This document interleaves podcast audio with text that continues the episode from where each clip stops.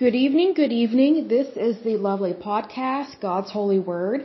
This is episode 5, and we are taking a look at this wonderful series called The Goodness of God. This is part 4 of this series.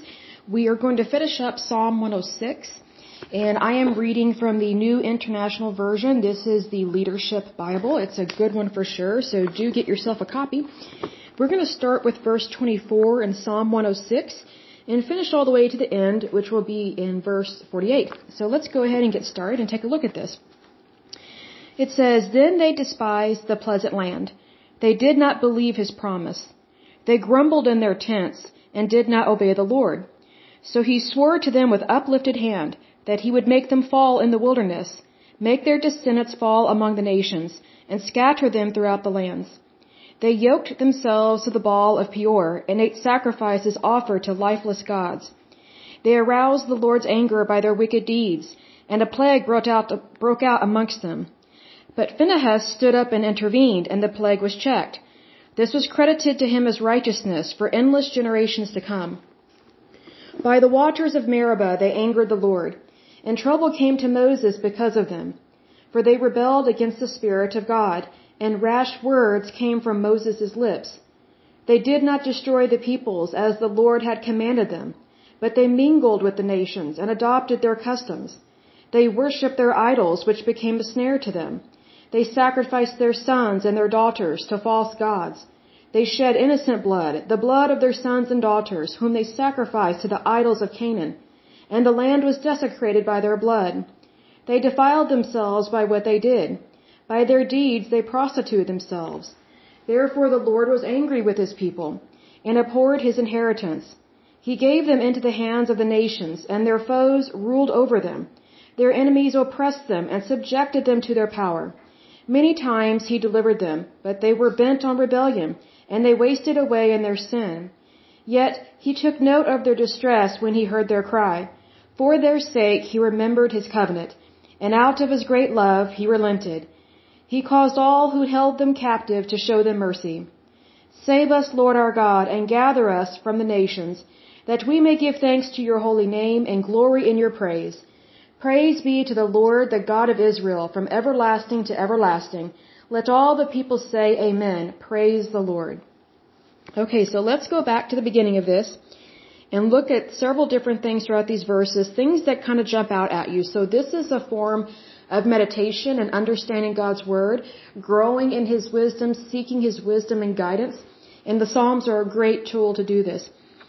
So I want to start by saying that if you are not completely sure about your faith, or if you don't believe in God, or, or if you're on shaky ground in terms of what you believe in, or maybe you are a Christian, but you've been away from the church, you know, whatever church you attended, you've been away from God for a while. Whenever people hear scriptures like this and they've been away from God for a while, it can kind of scare them. But let me tell you this. What we just read is poetical, but it's also a historical account of what the Israelites did and did not do. And this goes back to Genesis, Exodus, Leviticus, and Deuteronomy, and a little bit of um, Joshua is what this is referring to, because this is referring to the Israelites that were freed from Pharaoh's grip of slavery, and they're making their way through the desert. So again, this journey should have taken maybe 11 or 12 days from Egypt to the promised land. But because of the Israelites' sin and their indifference and their rebellion, it took 40 years to get to their destination because they kept rebelling against God. And so whenever you hear or read or see scriptures like this that seem kind of harsh, just remember that a lot of this is historical. It's telling us what happened way back many years ago at the beginning of our Judeo-Christian faith.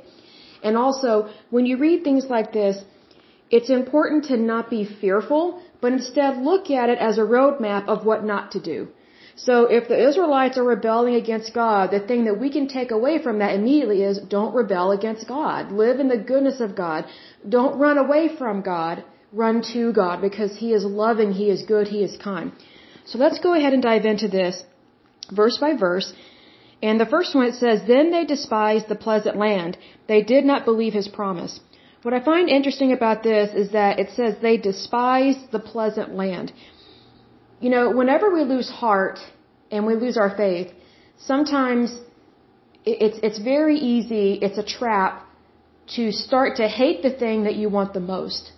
And when you fall out of alignment with God, when you turn your back on God and you don't believe in His promise on your life anymore, that's when the devil gets a hold of you. That's when the enemy really tries to weigh in on your mind and tell you you're not worthy, you know, God has failed you, and then you start to hate everything that God ever said or did. And that's what happened here. So the Israelites, they fell into a trap, and it starts in the mind. Because whatever you think about is what you pray about, or maybe what you think about, you're going to lose heart and maybe not pray anymore. But God was always calling them to believe in Him, to believe in the promise, and also know that there, there is a promised land. You just have to get there. You just have to keep walking forward. But the Israelites did not keep walking forward in the way that they were supposed to, the way that God called them to. Because God's way is easy. Our sin makes our life very difficult, and that's what happened here. And so it goes on to say, they grumbled in their tents and did not obey the Lord. So what this is referring to in verse 25, it's referring to when the Israelites were told by God and by Moses, stand upright, go out and fight these people. I am giving this land to you. God is giving the land to the Hebrews, to the Israelites, but they have to go out and fight these enemies. Unfortunately, what the Hebrews, the Israelites did was they didn't want to go out and fight. And then when they did finally sober up, so to speak, and go out and fight, they completely lost. And some of their people were slaughtered because God told them when to fight, but they decide when they wanted to fight. So then God was not for them. He did not protect them. So if you do what God says and you do it in God's timing, He will guard you and protect you all the days of your life. But if you, if you turn away from God, that's where we tend to have a lot of problems in our life. And I've experienced that myself when, when I don't follow what I'm supposed to do. Like if I have doubt, fear, or worry, none of that comes from God. You know, that, that comes from, from the enemy. He wants us to doubt. He wants us to fear. He wants us to worry because then it distracts us from the blessings of God because the enemy doesn't want us to be blessed. He wants us to be cursed. So you have to choose the blessing. Because otherwise, if you don't choose the blessing, then technically you've chosen the curse. You've chosen something outside of God's covenant. And we are none, none of us are called to do that. We are called to choose the blessing and to walk in God's way. So it says here, so he swore to them with uplifted hand, meaning he's going to smite them, that he would make them fall in the wilderness, make their descendants fall among the nations, and scatter them throughout the lands. So what it's saying here is referring back to when the Israelites turned their back on God, they did not do what He said, and He said, look, if you don't do what I say to do, this is what's going to happen. So God's trying to get them to the promised land, but they keep turning their back on God, and it wasn't just simple stuff that they did. You know, all sin is bad, but some of their sins were really bad. They started worshiping pagan gods, like pagan images, you know, images made out of wood or stone or, you know, definitely not marble because they were out in the wilderness, but they were putting anything and everything between them and God, and that's what got them into trouble. So then it goes on to say, they yoked themselves to the Baal of Peor, which is a god, and ate sacrifices offered to lifeless gods. Meaning, whatever you're putting between yourself and God is lifeless, because anything outside of God's will will lead you to death and ruin eventually. There, but there are different types of death. You know, when we think of death, we think of physical death, but there's also spiritual death. Like when we're not walking in Christ Jesus or we're not walking with Him, we are spiritually dead, and sometimes our life will wither away. But it's better to choose life, not death, in everything. So it talks here. It goes on to say they aroused the Lord's anger by their wicked deeds, and a plague broke out amongst them. Goes on to say, but Phinehas stood up and intervened, and the plague was checked, meaning the plague stopped because this man stood up. And, and, and uh, against all odds, he stood up and intervened. Which that takes a lot of guts to do that, especially when you're dealing with a whole lot of people that are turning away from God, and he's trying to help turn to God.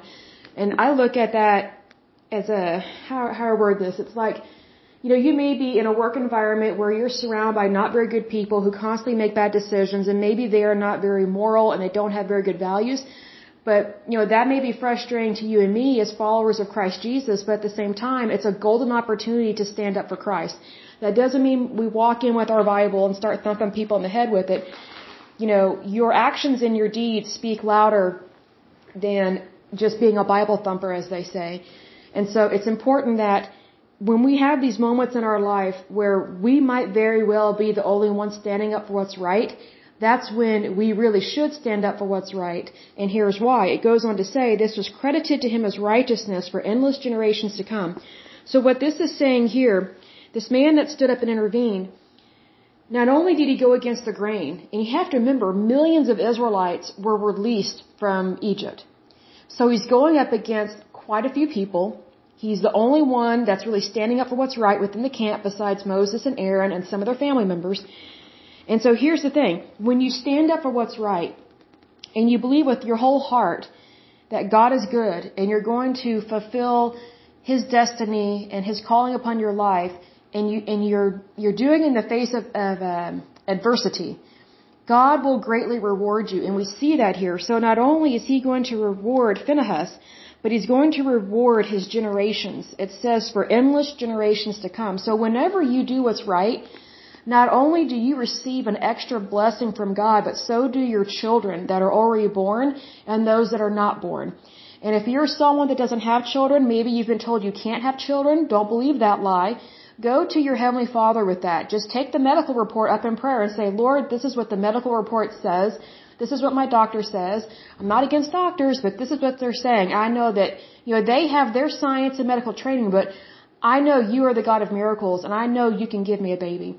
So if you are in that situation, I would go directly to God and ask for children and just know that when you stand up and do the right thing against all odds, especially in those moments of, of uh, adversity, God will supernaturally bless you and bless your children and bless your unborn children.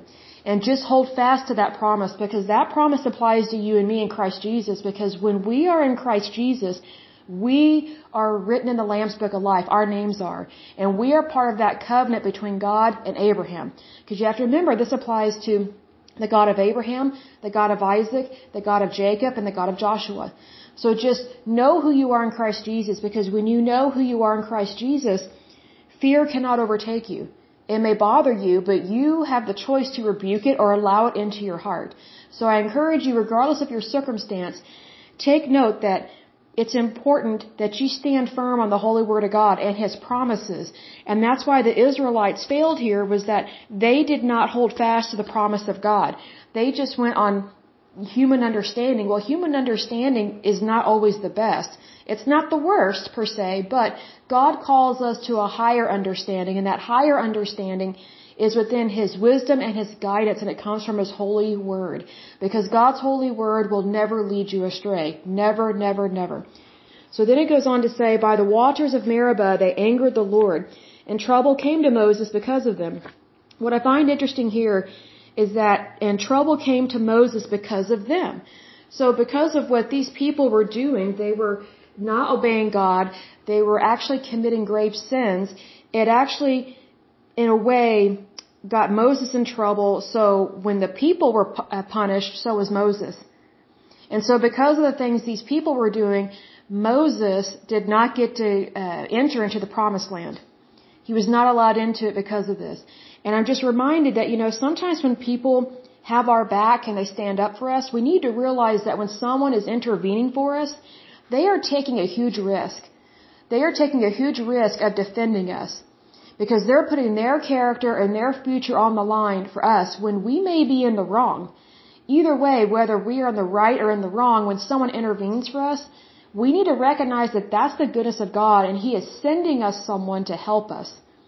Another believer, someone that really wants to do God's will. So it's important, don't turn on people that are trying to help us. You know, cause that, that's a trap in itself. The enemy will use your negative thoughts against you and he will help to, to create a false dialogue in your mind which will get you to question the good intentions of good people in your life. Because if Satan can turn you against people that actually love you, then he's already winning a war in your mind and that's not good because technically the you know the devil's already lost. He's a loser. He was thrown out of heaven. He's in the depths of hell. He knows his fate but he's trying to drag you and me down with him. So don't let him do that. Just look at this way. He's a loser and we are on the winning side because we have Jesus Christ as our advocate and our defender. So don't ever give up the most wonderful and beautiful advocate that you have and that is Jesus Christ. That is God's only begotten son and he loves you very much. So then it goes on to say, for they rebelled against the Spirit of God and rash words came from Moses' lips. Now, this is another reason why Moses did not get into the promised land. It's because he spoke rash words. So whenever you feel like something bad is going to come out of your mouth and you're not controlling your emotions and your thoughts, that's when really bad words can, can come out of your mouth, whether they're curse words or just extremely negative words, because whatever you speak, you're bringing life to that situation, whether it's good or bad. So everything that comes out of your mouth needs to be good, holy, and true. And it's one of those things, if you can't say something nice, zip it up. And that's very difficult sometimes, but just remember, your words have action to them, especially in the spiritual world. Like, we may think of words as just not really meaning much these days, but they mean so much. They really do. I mean, just look at how easily people are offended these days, and most of it's online. Like if words didn't mean anything, we wouldn't have so many libel lawsuits and things like that. But, you know, just look at it this way. Words mean a lot in our natural world, you know, in, in the human world here, but words mean even more in the supernatural world, which is where our Heavenly Father is, and we need to remember that what we say needs to be speaking the truth about God. That doesn't mean that the only thing that comes out of your mouth are Bible verses because people are going to think you're crazy if you can't ever talk about the weather or you can't talk about something else because we're not called to isolate ourselves. But what I'm referring to is that whatever comes out of your mouth needs to reflect the goodness of God, which means regardless of whether you are speaking about the faith or you're speaking about a situation, your light of Christ that is living within your body you know, your soul, it needs to radiate out of you the goodness of God regardless of your circumstance and regardless of the situation that you're in. And this is what this is referring to because Moses failed here. He failed in this moment because he was so frustrated. And I can only imagine his frustration, all these people turning on him and he's trying to get them to the promised land and he, like they keep rebelling against God and then they keep turning on Aaron and Moses and they're trying to help them. So it's important to remember that when you get frustrated, take a step back, take a deep breath, give your situation to God, and then keep walking forward. Because if you stay stuck in your frustration, that's where really bad things will come out of your mouth, and your words have re, uh, repercussions because they have actions backed behind them. Whether we like that or not, all of our words produce some sort of action to them.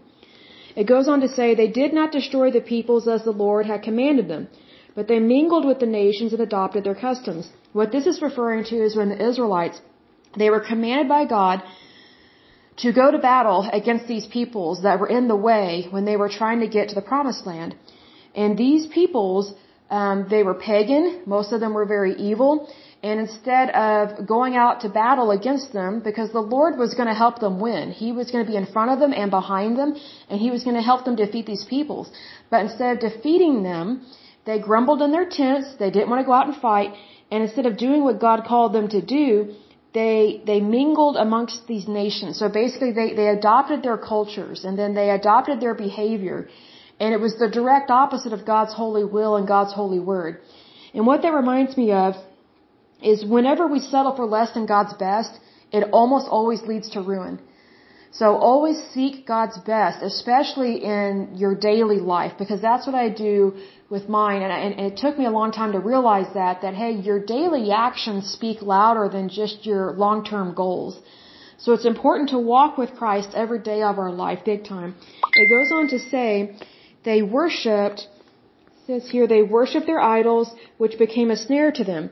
So what we need to remember here is that whatever we worship will eventually, if it's not God, it will eventually ruin our life. It will deter us from where we're supposed to go. And whatever we worship when it's outside of the covenant of God, it will ensnare us because whatever is worshipped outside of God, it's not from God. So if you're worshiping something that's not of God, you're setting yourself up for a trap. That's what it means that it will ensnare them. It goes on to say they sacrificed their sons and their daughters to false gods. They shed innocent blood, the blood of their sons and daughters, whom they sacrificed to idols of Canaan, and the land was desecrated by their blood. What this is referring to is the pagan nations that were living in the land, they were living in those valleys, and God asked them or told them, "Hey, you need to go fight these people because they are they are not of my chosen people and they are choosing to do really a, uh, horrible abominations and I will fight for you and defend you, but you've got to go out there and defeat these people." So, instead of defeating these enemies, they went ahead and just adopted these horrible pagan just very gruesome acts. And so, you know, here's the thing how I word this, God did not want any of this sin to get into the promised land. Because he, he wants only the best for us. So God's not going to allow impure things in the promised land, just like how impure things do not and will not ever exist in heaven.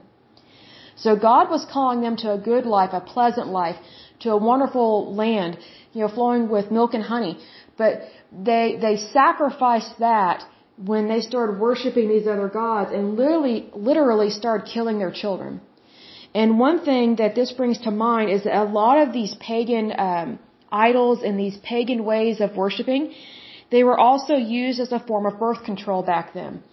And so, if there were families that did not want um, to have any more children, but they end up having another child, they would just sacrifice it to one of their gods so they could get rid of the, the child but also they could kind of fulfill a false prophecy of worshiping this false idol. So, you know, you need to understand that when God was asking the Israelites to fight these people, it was not because these people were nice or great. They were actually quite horrible. So for the Israelites to turn their back on God and start worshiping the, these pagan false gods and then literally sacrificing their own flesh and blood, was really quite evil in the eyes of God. I mean, it was really bad. So there's a reason why he did not allow the original generation of Israelites into the promised land. The only two that he did allow was Caleb and Joshua. However, they had to wait 40 years before they could get in because of the sins of these people, because their sins were so grave. I mean, they kept repenting and going back to God, and he kept forgiving them, but he did not want any ounce of this pagan religion to enter into the promised land because he didn't want their future generations to have these same issues. He didn't want them to have the same problems because he didn't want their people to be cursed. He wanted them to be truly blessed. So the main group of people that got into the promised land were their children, their children's children, and all these future generations that we talk about. So then goes on to say they defiled themselves by what they did. By their, by their deeds they prostituted themselves. Therefore the Lord was angry with his people and abhorred his inheritance. He gave them into, into the hands of the nations, and their foes ruled over them. What that's talking about is that whenever the Israelites turned their back on God and they were worshiping uh, false gods and doing really bad things, he no longer had his hedge of protection around them. Because he's trying to let them know, hey, when you live outside my covenant, we've got some serious problems and because you're breaking the covenant, then I can't honor that covenant by protecting you. And then they would repent and go back to him. And then when they repented and went back to God, then that shield of protection went back up because they were living in the covenant of God. Instead of turning their back to him, they were going to him. They were going towards him. Goes on to say their enemies oppressed them and subjected them to their power. What I find interesting here with this is that you know, whenever you settle for less than God's best, you are adopting someone else's way of life or another way of life or another type of lifestyle that is not what God has for us. And what's interesting is that whenever you just go with the crowd, as they say, you're, you're almost always not ever going to be seen as the same of those original people because those people that pulled you away from your good lifestyle and pulled you away from God, they're always going to know you as a Christian and they're not going to respect you because you're a fallen Christian. Because you've fallen away from the, from the religion that you claimed to, to be so great. Well, that's what happened here. The Israelites turned their back on God, adopted these really horrific ways of worshiping false idols, and the very practices that they were practicing, the peoples that taught them that, they turned on them, overtook them, and oppressed them. So the people that they tried to mimic their way of life, they turned on them and oppressed them. So that's what happens when you don't live in God's best and you don't honor His word. You know, you have to be careful who you're trying to become because if you're trying to become your enemy, Your enemy will turn on you because they don't love you. When, when you do everything you can to follow God and do His will, you cannot fail. Even if it gets tough, you cannot fail because He will guard and protect you. Goes on to say, many times He delivered them, but they were bent on rebellion and they wasted away in their sin. What I get out of that is that sin will always lead to death and ruin, one way or another. And the number one way that we die is spiritual death, meaning we are pulled away from God, you know, for long periods of time, and then hopefully we wake up and realize, hey, I need to go back to God because life and death is in the power of the tongue. So if you speak death over yourself, meaning if you turn away from God, you're speaking death over yourself and you're not going to live in the blessing of God, which is very unfortunate and not smart. So it's better to speak life over yourself, and life comes from God. Because He gave us life, and that's part of the blessing. So always choose life over death, because then you will be super and abundantly blessed. It says here, Yet He took note of their distress when He heard their cry. For their sake He remembered His covenant, and out of His great love He relented. So even though His people did really horrible things, He still heard their cry, He felt their pain, He remembered the promise, the covenant that he has with Abraham. He remembered that covenant that he made with his holy people. And so he forgave them. Every single time. And what I find interesting is that even though his people were doing really horrible things, he didn't close off his ears. He didn't say, I'm not going to listen to these people. They're making me so angry. I don't care what they say anymore. No, he listened to them. He heard their cry. He heard their anguish. Why? Because they are his children. And he's never going to throw away his children. He's always going to go after them, seek them out, try and bring them back into the fold, bring them back into God's holy family because he would rather have a repentant person come back to him than someone who doesn't ever care to look at God. And someone that never cares to believe in God. Like, it's important that we always go back to God. That way we can move forward and have a blessed life. That's what it's talking about here. It says he caused all who held them captive to show them mercy. So even when they were in their distress and they were still being oppressed, God caused their enemies and their oppressors to be kind to them. So look at it this way. Let's say you're at a job and you can't stand your boss. When you pray for your boss and you pray for the people that you work with, the people that are mean to you, God will find a way to get them to be super nice and kind to you. He might even have one of your enemies, someone that you work with, he might have them promote you. There are so many amazing things that God can do in your life. So don't ever throw that promise away. Don't ever throw your faith away because it's worth holding on to for sure. Always, always, always. And then it, this next part is where the peoples are speaking to God. It says, Save us, Lord our God, and gather us from the nations. So they want to be brought back into the fold. They don't want to be under these oppressive people anymore. It says that we may give thanks to your holy name and glory in your praise. So they're coming back to the fold. They know that God exists. They know that He loves them, and they they know that He is holy, and only He is holy, and only our heavenly Father deserves glory and praise. Nothing else, no other God deserves that. Only the one true God deserves that. Goes on to say, "Praise be to the Lord, the God of Israel, from everlasting to everlasting," meaning uh, you know, it's like the Alpha and Omega. God is forever there, always present. And so if He's always there and always present, His love and His mercy and His grace are always there for us because He loves us. And then it ends with, let all the people say amen, praise the Lord. So when you say amen, that is basically saying, I agree, I take it, I receive it, is what that means. And also, so let it be done is what it means. It means I agree with it. So when you say amen, you're saying, I want these good things to come into my life. So that's why you need to be careful what kind of prayers you pray. And I say this because I was once in a religion, a Christian religion. I'm not going to say the denomination, but I was once going to a church that had very negative prayers. I, I didn't realize how bad they were until I reread the Bible again. And I started listening to very positive messages because I noticed my attitude was becoming negative in terms of spirituality. And so I changed what church I was going to, and my prayer life got so much better. And so what was happening at this other church was, it was always, if it be thy will, Father, we're not worthy, all this browbeating stuff that is not true at all. And it dawned on me that, hey, what we think and what we pray about is what we want to come to pass. And you know, if you want to be treated like dirt, guess what? That's what you're going to get if that's what you speak and if that's what you pray for. You know, the, the enemy loves to hear when people don't want good things in their life. He loves it when we feel oppressed, depressed, when we feel weak and discouraged, and when we fall into that trap of just accepting that kind of lifestyle you know, you have to start praying really good prayers. Make sure they're always positive, even when you're upset. Like, say, for example, you have a medical, a medical report that you don't like, it came back negative, it came back bad. Just start saying, Father, Father God, I need you. I've received this report, but I thank you that I am in the palm of your hand and I thank you that my healing is on the way if it hasn't happened already. I know that you love me, you're taking care of me, and this should not hinder me. This is not going to make me fearful because I know that I'm wonderfully and fearfully made in your image. Those are the kind of prayers you need to say as opposed to, oh Lord, if it be thy will, heal me. It is his will. That word if, I think, needs to be banned from the English language, especially when we're talking about faith, because if leads to doubt.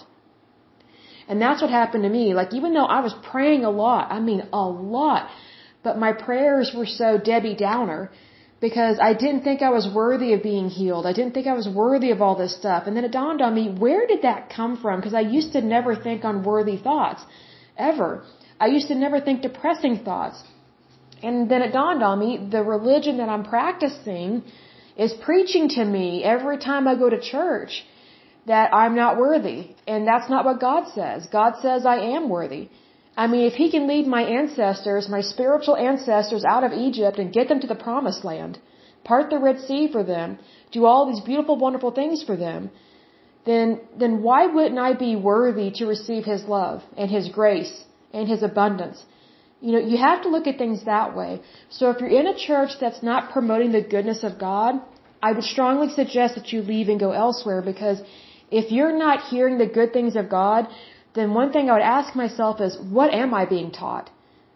And, you know, why is someone teaching me the incorrect way to look at my Heavenly Father? Because, because God loves His children, no matter what. But He also is a gentleman. God is a gentleman, and He expects us, as adults, even though we are His children, He expects us to make the right choice. You know, He expects us to understand that he he is everlasting from age to age. He is everlasting and his love and mercy is always there. But if we're not willing to partake in that love and mercy then what what are we going to have in our life? Fear doubt worry anxiety depression. Like i don't want any of that in my life because that's all bad stuff. I only want good stuff. And you have to strive for the good so you can conquer the bad and throw out the bad you know, it really is that simple of a choice. And once I realized that, my life got so much better. Absolutely so much better. Like, I hardly ever have any kind of worry, doubts, or fears. I mean, every once in a while a thought will come up. I'm like, no, I'm not tolerating that. I, I choose to believe in the goodness of God no matter what. And it has greatly improved my life. My lifestyle has completely changed. My faith walk with Jesus Christ has greatly improved. And it's just knowing that you are blessed and that you are worthy of God's love. That means so much to me. But I wasn't being taught that. So I kind of had to go out and seek it. Kind of had to teach myself a little bit. And then I had to get around like-minded people. And once you get around like-minded people that really believe in the goodness of God and they truly believe in everything that God says, that will lead to so much of a better life and so many miracles, so many blessings because there is abundance in heaven.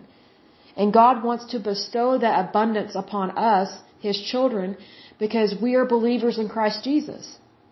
Like, that's part of the covenant. So for sure, recognize that when you are a believer in Christ Jesus, you are part of that covenant going back way, way, way far back in biblical times. And those blessings apply to you and to me. So you might as well open your loving arms to God and run to Him so He can give you a hug in His loving arms. He's not going to withhold things from you. And it's one of those things like everything He does is good and holy. And because it's good and holy, you can take it to the bank that it, it is always going to bless you and help you every day of your life. So I pray that that greatly helps you because it greatly helps me. So we are done with Psalm 106. Um, I will figure out what next one we can we can read and talk about because it's really good. I love God's holy word. But until next time, I pray that you're happy, healthy, and whole, and that you have a wonderful weekend. Thank you so much. Bye bye.